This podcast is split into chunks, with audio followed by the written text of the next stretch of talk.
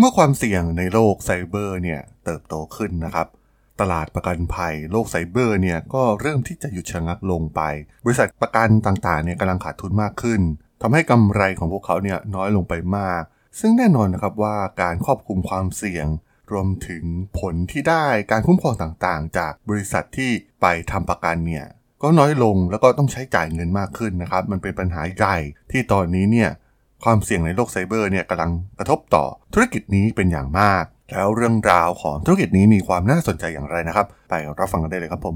You are listening to Geek Forever podcast. Open your world with technology. This is Geek Monday.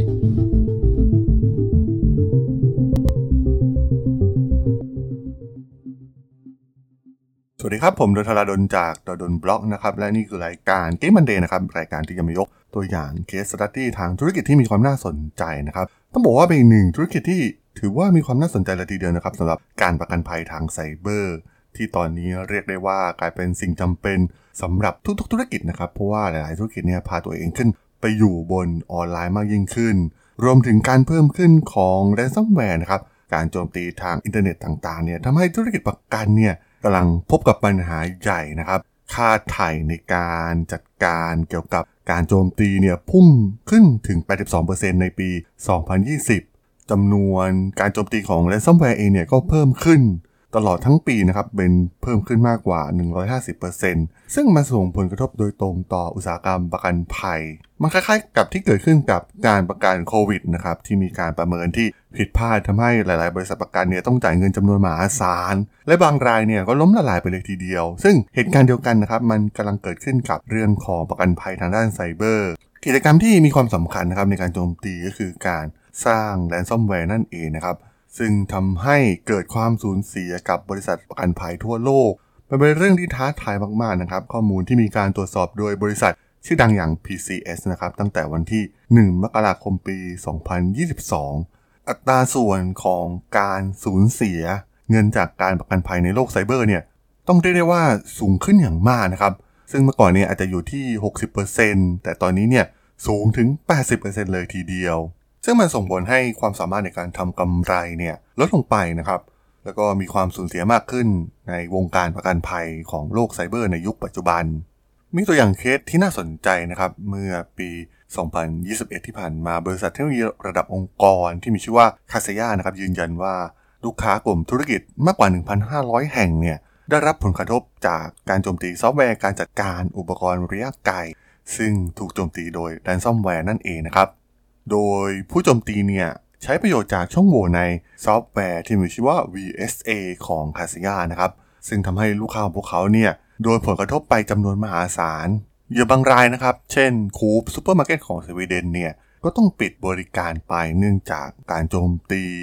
ระบบการชำระเงินหลายแห่งต้องปิดไปนะครับ ซึ่งมันส่งผลกระทบมากมายมหาศาลมากๆนะครับการโจมตีในรูปแบบนี้ และมันกำลังเกิดขึ้นเป็นเทรนด์ใหม่ขึ้นทั่วโลก ซึ่งตัวอย่างของ Kaseya เองเนี่ยทางแฮกเกอร์เนี่ยเรียกร้องเงินนะครับจำนวน 70 ล้านดอลลาร์เลยทีเดียวนะครับในการแก้ปัญหาในเรื่องนี้ และเรื่องเนี่ยก็ไปถึงหน่วยงานระดับชาติอย่าง FBI หรือซีซ่านะครับที่ต้องมาจัดการในเรื่องนี้ ซึ่งจะเห็นว่ามันเกิดขึ้นทั่วโลกนะครับแม้กระทั่ง ในประเทศไทยเราเองเนี่ยก็เจอหลาย ๆ เคสที่เป็นข่าวมากมายนะครับโดยเฉพาะการเข้าไปโจมตี ในหน่วยงานที่เป็นโครงสร้างพื้นฐาน หรือหน่วยงานพยาบาลอย่างที่เป็นข่าวที่โรงพยาบาลแห่งหนึ่งในประเทศไทยนะครับที่โดน ransomware มาเรียกค่าไถ่นะครับ ซึ่งตอนนี้เนี่ย ransomware กลายเป็นการโจมตีหลักที่ถูกโจมตีจำนวนมหาศาลในทั่วโลกนะครับ รวมถึงเรื่องของการเกิดขึ้นของโลกคริปโตต่างๆนะครับทำให้เงิน ทุนของคนเนี่ยเปลี่ยนการเก็บไปนะครับไปเก็บในโลกดิจิตอลเหล่านี้ซึ่งมันต้องใช้ความปลอดภัยในการเก็บค่อนข้างสูงนะครับ อย่าง Bitcoin เองก็มี address เพียงแค่ตัวเดียวนะครับที่จะระบุการยืนยันตัวตนของคุณได้ว่าเป็นคุณเป็นเจ้าของอ่าบิตคอยนั้นๆนนนะครับ ซึ่งมันก็ทำให้เกิดความเสี่ยงกับคนที่ไปทำการเล่นในอ่าคริปโตเคอเรนซีเช่นเดียวกัน แต่ส่วนใหญ่ลูกค้าที่ทำประกันในเรื่องของประกันภัยไซเบอร์เนี่ยก็จะเป็นองค์กรใหญ่ ๆ นะครับ ที่มีข้อมูลที่ค่อนข้างมีค่านะครับ ระบบธนาคาร ระบบอุตสาหกรรม ข้อมูลในอุตสาหกรรมต่างๆ ข้อมูลลูกค้าอะไรอย่างเงี้ยค่อนข้างที่จะเป็นข้อมูลที่มีค่ามากๆสำหรับธุรกิจของพวกเขานะครับ พวกเขาก็ต้องมีการทำประกันไว้ ซึ่งหากโดนโจมตีเนี่ยมันก็ไม่คุ้มนะครับที่จะเสียข้อมูลเหล่านี้ไป ซึ่งแน่นอนว่าในโลกของการโจมตีเนี่ย ฝั่งการตั้งรับการป้องกันเนี่ยมันเป็นฝั่งที่ยากกว่าการโจมตีอยู่แล้วนะครับ เราจะเห็นได้เคสยักษ์ใหญ่มากมายโซนี่หรือบริษัทยักษ์ใหญ่ต่างๆ ที่โดนโจมตีกันแทบจะทั้งหมดนะครับ ถ้าหากถูกล็อกเป้าหมายเมื่อไหร่เนี่ยก็พร้อมที่จะโดนโจมตีทันที ซึ่งก็นั่นเองนะครับที่กลายเป็นปัญหาใหญ่ที่ต้องมีการควบคุม ในเรื่องของราคา การครอบคุมการประกันภัยที่ต้องมาประเมินกันใหม่อีกครั้งนะครับ เพราะว่า ransomware เองเนี่ยที่เป็นปัญหาหลักเนี่ยมันกลายเป็นปัญหาที่ลึกซึ้งมากๆ แล้วก็มันต้อง balance ทุกฝ่ายนะครับทั้งผู้ประกันตนผู้ให้ประกันรัฐบาลหรือหน่วยงานด้านความมั่นคงต่างๆ ที่คอยดูแลพวกแฮกเกอร์เหล่านี้นะครับ เพราะว่ามันเป็นเรื่องของอาชญากรรมเช่นเดียวกัน อาชญากรรมทางด้านออนไลน์มันผิดกฎหมาย ถ้าไม่อย่างนั้นเนี่ยมันก็จะเกิดเหตุการณ์คล้ายๆแบบที่เกิดขึ้นกับประกันโควิดในบ้านเรานะครับที่สุดท้ายเนี่ยบริษัทประกันก็ต้องล้มละลายจากหายไปหรือว่าปิดบริษัทไปทิ้งรอยแผลลูกค้าไว้ โดยที่แทบจะไม่ดูแลนะครับ ซึ่งหลายๆ คนน่าจะเจอกัน แต่อย่างไรก็ตามนะครับอุตสาหกรรมนี้เนี่ยก็ยังเติบโตได้นะครับ เพราะว่าเราจะเห็นได้จากเทรนที่มันเกิดขึ้นทุกอย่างมันขึ้นไปโลกออนไลน์มีโลกคริปโตเทคโนโลยีใหม่ๆเมตาเวิร์ดสุดท้ายเนี่ยมันก็ต้องการการประกันภัยสิ่งเหล่านี้นะครับ เพราะว่าเงินมันจำนวนมหาศาลแล้วก็มันไปถึงรายย่อยด้วยนะครับ ซึ่งสุดท้ายเนี่ยเป้าหมายที่ใหญ่ที่สุดจริง ๆ ก็คือ การจัดการสภาพแวดล้อมทั้งหมดที่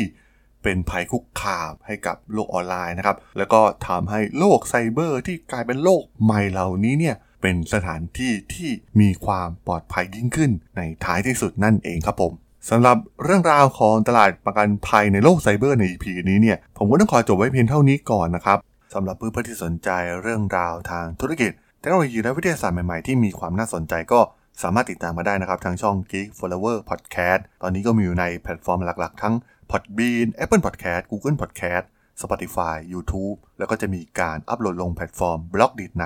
ทุกๆ ตอนอยู่แล้วด้วยนะครับ ถ้ายังไงก็ฝากกด Follow ฝากกด Subscribe กันด้วยนะครับ แล้วก็ยังมีช่องทางหนึ่งในส่วนของ Line แอดที่ a d t r a d o n t h a